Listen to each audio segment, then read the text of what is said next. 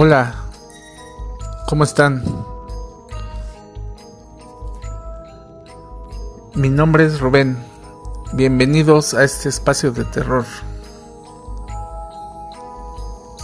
Hoy les platicaré unas historias cortas, unas historias de terror que espero les guste. Comenzamos con la primera. Se llama La Morgue, enviada por Juan Carlos Mejía. Igor Bols es uno de los científicos criminalistas rusos más famosos del mundo. En una entrevista para el Rusia Today, el periodista le preguntó qué era lo más difícil que le ha tocado vivir dentro de la morgue. Él le miró y sonriendo dijo, Sabe, para mí es un trabajo normal y lo disfruté por más de 24 años. He abierto cuerpos en busca de las causas de muerte. He perdido la cuenta. Cuando era novato sentía miedo a hacer mi trabajo en ocasiones. Sin embargo, nada ha pasado. 25 años después. Algo hizo que me alejara de la mesa de investigación en la morgue. ¿Qué fue? preguntó el periodista. Una noche me llamaron de urgencias. Seis niñas habían sido asesinadas en un orfanato. Necesitaban que hiciera mi trabajo con urgencia para que la policía hiciera su labor de encontrar al criminal. Llegué cerca de la medianoche y allí estaba mi ayudante y un oficial, más 10 o 12 personas familiares de las víctimas esperando por los resultados, que es común en estos casos. Yo y mi ayudante entramos a hacer nuestro trabajo. Recuerdo que comenzamos lavando los cuerpos como costumbre, Luego hicimos los apuntes básicos. Todas aquellas chicas fueron asesinadas con una bala en la cabeza antes de ser violadas por la misma persona. Todas tenían un día de diferencia de muerte. La primera en ser asesinada tenía signos de descomposición, y esa fue lo que aterrorizó a mí y a mi acompañante, pues en el momento de hacer el corte central tomó mi mano y abrió los ojos. Créeme, es algo que no tiene explicación, pues un cadáver en descomposición puede emitir ruidos, abrir los ojos, la boca e incluso llegar a mover sus extremidades. Pero sin embargo es más común que ocurra en alguien que tenga unas horas de fallecido. Lo que ocurrió esa noche fue fuera de toda explicación científica.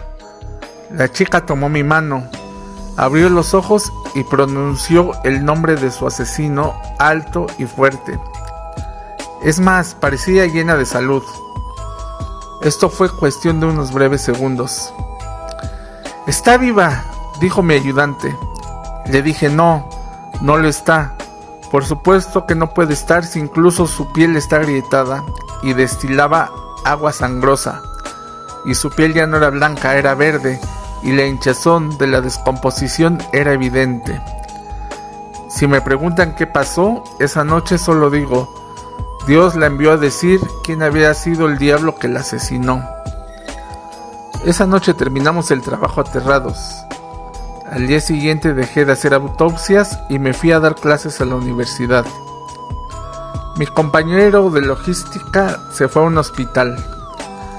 Desde entonces no entré nunca más a una morgue. Créeme, no tengo miedo a los muertos, pero sí a las cosas que no tienen explicación. Dije el nombre pronunciado a la policía, dije que lo tenía escrito en su mano casi borrado. No quería que nos tomaran como locos. Por suerte, el asesino hoy cumple sentencia.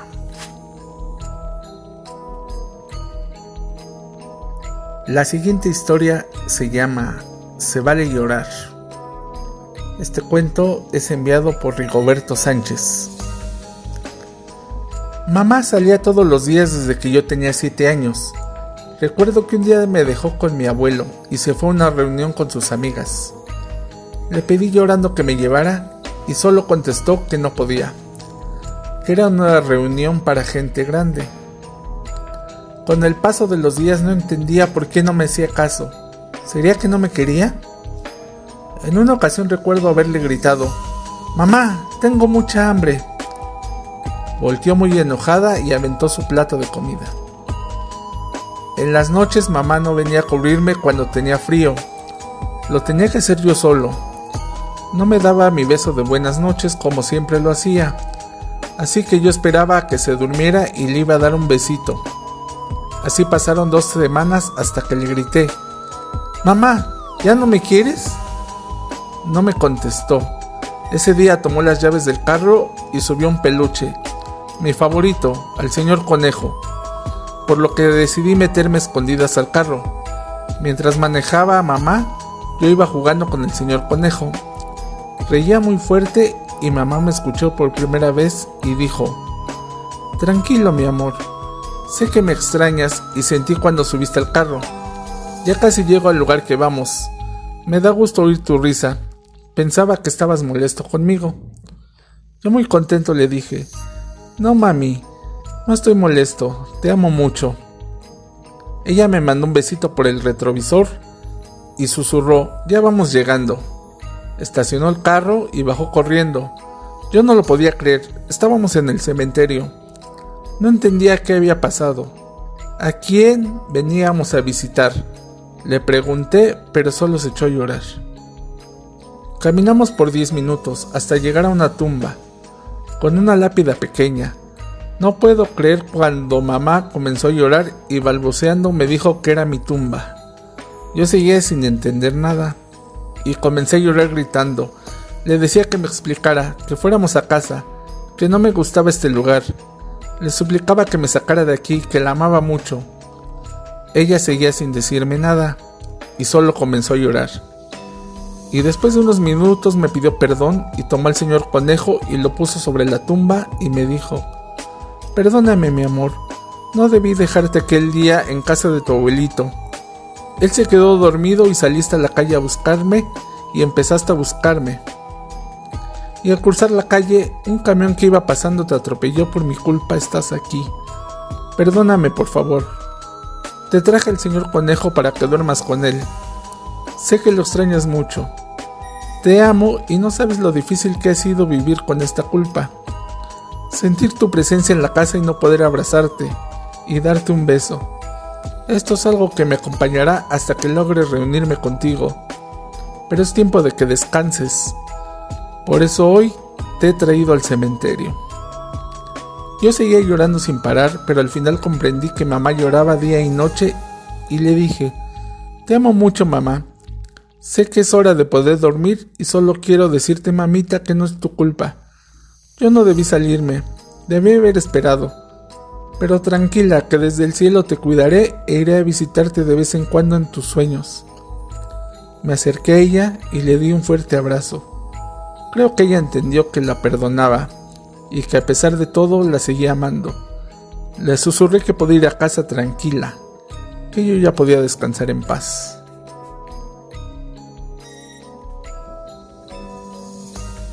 La siguiente historia se llama Osito Teddy, enviada por Daniel Mariño. Los padres de la niña le dijeron que se quedara sola en casa mientras iban a comprar una pizza pero en el camino el auto de los padres choca contra un poste. Ocho horas después, la niña estaba sola en casa. Tenía ocho años. La casa estaba a oscuras y ella dice, ¿Dónde están mis padres? Tengo miedo. ¿Por qué tardan tanto? La barriga de la chica hacía ruidos, pero no sabía cocinar y empezó a asustarse. De pronto, olió huevos fritos. ¿Quién está cocinando? Tal vez mis padres llegaron, pensó la niña. Ella corre con una sonrisa en su rostro, pero cuando llega a la cocina ve a un hombre gordo y peludo cocinando. Señor, ¿quién eres? Soy amigo de tus padres. ¿En serio? ¿Cuál es tu nombre? Puedes llamarme Osito Teddy. Osito Teddy, qué nombre tan divertido. Mis amigos me llaman así porque tengo mucho vello corporal. ¿Tienes hambre pequeña? La chica se lame sus labios. Sí, tengo mucha hambre, señor. El gordo puso un plato sobre la mesa. La chica se sentó y se dispuso a comer. El gordo hizo huevos y tocino. Los puso en el plato y la niña se los comió rápidamente. ¿Es agradable mi pequeña? Sí, delicioso. Cocinas muy bien. Gracias. Yo solía ser dueño de un restaurante. ¿Y ya no más? Lamentablemente, mi pequeña, mi restaurante se incendió. Oh no, qué cosa más triste. En el hospital, la madre de la niña se despierta del coma. Al poco tiempo le dice a alguien que vaya a su casa porque su hija la estaba esperando. Cuando la policía llega a la casa encuentran la casa limpia y la niña durmiendo arriba. El policía se acerca y pregunta, Niña, ¿estás bien? Sí, el osito Teddy me contó un cuento para dormir, después de que mis padres desaparecieran. El osito Teddy se ha ocupado de mí. ¿Gordo? El policía miró a los lados, pero no había nadie en la casa. El policía salió de la casa con la niña en su regazo. El policía miró al cielo y dijo, Esta niña estuvo en casa sola por ocho meses. Muchos lo llamaron milagro, pero yo sé que fuiste tú mi hermano. Hace dos años el lugar donde se encuentra la casa de la niña era un restaurante, pero el lugar se incendió y el dueño, que era el hermano Teddy, hermano del policía, terminó muriendo.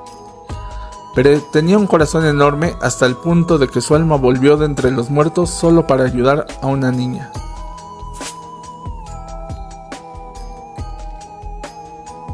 La siguiente historia es esta.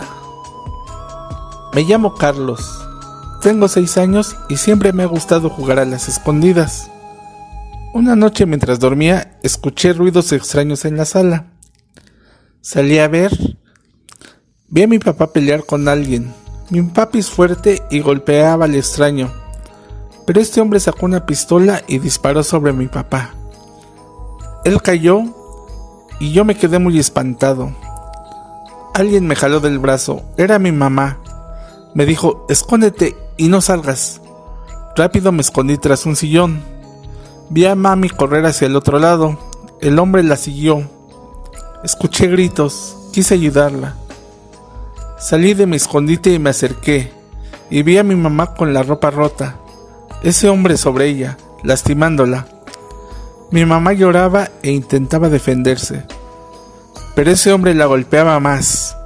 Ella me vio y con su triste mirada me decía que me fuera.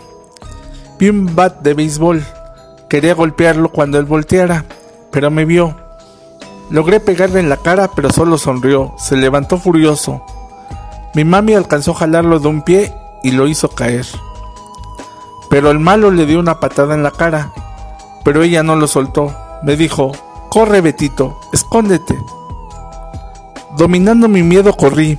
Me escondí en mi armario tras todos mis juguetes. Escuché otro balazo y después un silencio sepulcral. Ya no escuché a mi mamá gritar. A ese hombre lo escuché buscándome. Parecía como que gruñía o algo así. Y de repente se abre la puerta y lo vi con una diabólica sonrisa. Sus ojos brillaban y me apuntó con la pistola. Yo solo cerré mis ojos. Ya no supe más. No sé cuánto tiempo pasó. Se me hizo un largo tiempo. Abrí mis ojos y aquel hombre ya no estaba. Salí del armario buscando a mis papis, pero todo era diferente. Todo estaba cambiado. Había una cama rosa donde antes estaba la mía. Ya no están mis juguetes. En su lugar hay muñecas. Vi a alguien dormir en la cama. Me acerqué. Era una niña, al verme gritó aterrada. Yo no entiendo qué pasa. Corrí a esconderme al armario. Después de un rato, alguien abrió lentamente la puerta del armario. Yo me moría de pánico. Esperaba ver al hombre horrible, pero no, no era él. Era una señora que acompañaba a aquella niña y que le dice, Mira, aquí no hay nadie, no tienes de qué asustarte. Desde entonces estoy aquí escondido. A veces salgo, pero la gente se espanta al verme, y a mí también me da miedo. En una ocasión trajeron a un padre, echó agua bendita, dijo algunas oraciones y me dormí unos días. Volví a despertar, pero no logro encontrar a mis papis. Si los ven, díganles que estoy aquí. En el armario. ¿Qué sigo esperando en el armario?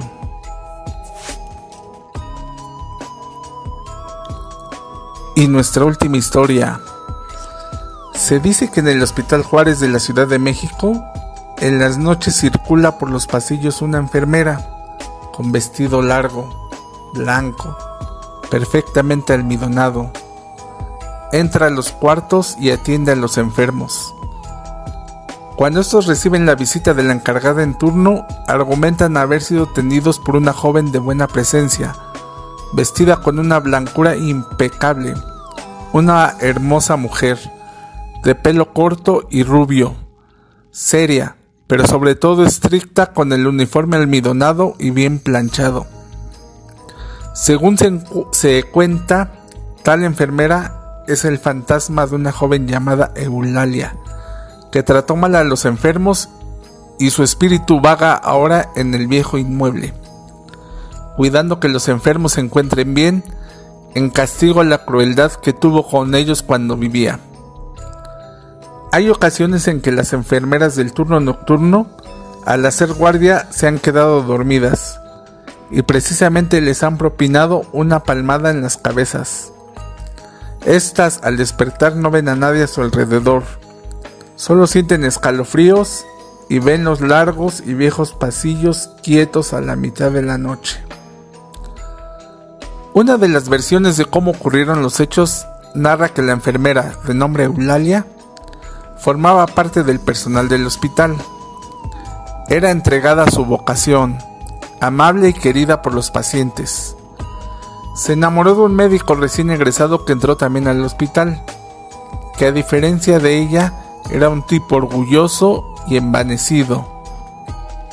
En poco tiempo se hicieron novios aunque la relación no era equitativa. Ella le entregaba todo su amor y él era un fanfarrón, coqueteaba con otras enfermeras. Pasado más de un año, el doctor le dijo que se casarían y la joven comenzó a ilusionarse con la boda. Cierto día el doctor le comentó que tendría un seminario al norte del país y tardaría al menos dos semanas. La joven le decía un buen viaje y esperando su, regreso para planear la boda. Habían transcurrido apenas una semana cuando recibió la invitación de una de sus compañeras para asistir a una fiesta, a la cual ella se negó argumentando que no podía aceptar su invitación por estar comprometida con el doctor Joaquín. Un amigo poco desconcertado le dijo, ¿Cómo van a estar comprometidos si él se acaba de casar, está en su viaje de bodas y renunció porque se va de la ciudad? Tras esta decepción, Eulalia no pudo evitar sumirse en una profunda depresión por el engaño del que había sido víctima. Comenzó a llegar tarde al trabajo, descuidó a algunos enfermos, algunos murieron por su falta de interés. Pasó el tiempo y ella cayó en cama por una enfermedad que la llevó más tarde a la tumba en el mismo hospital donde trabajaba.